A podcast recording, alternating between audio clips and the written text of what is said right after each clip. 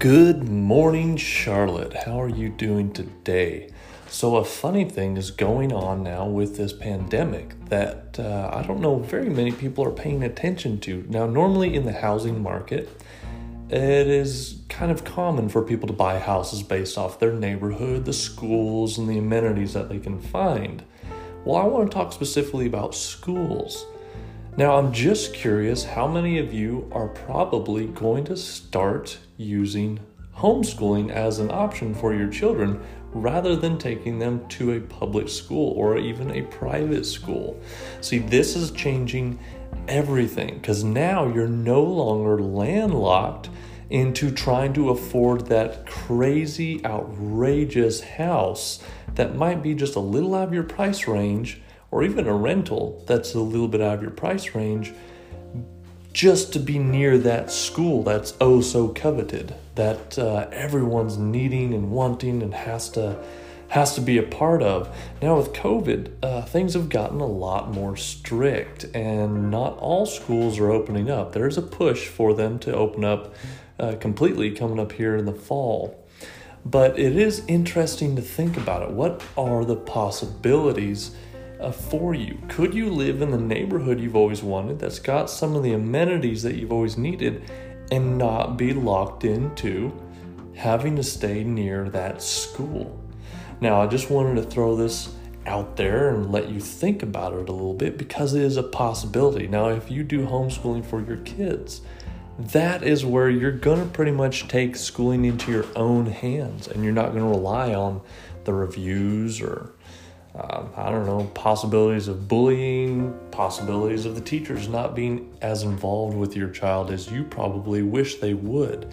So, it really, I'm seeing this as a win win right now. Um, my child, my son, I should say, he's uh, five. He's about to be going into kindergarten, or was supposed to.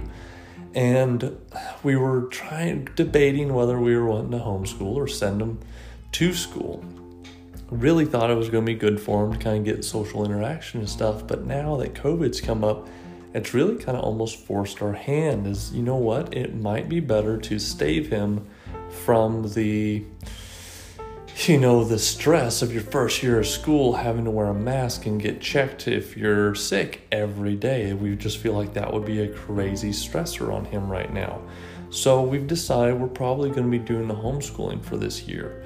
And in doing so, it's actually allowed us to live more openly and more affordably. We were able to find a place here in Charlotte that was within our price range and very affordable.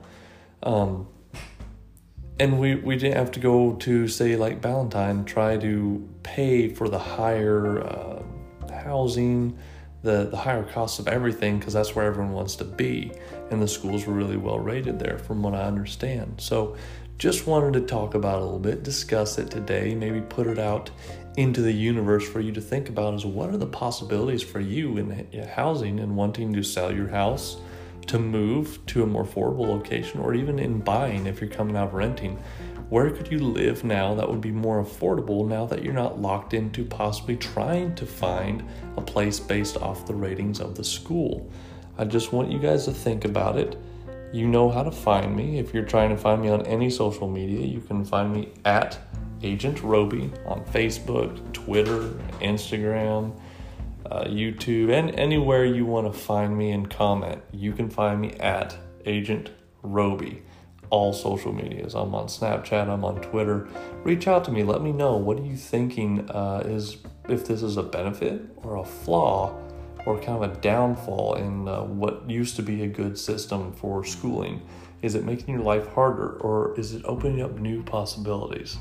Anyways, Charlotte, you have a great day today, and I will talk to you later.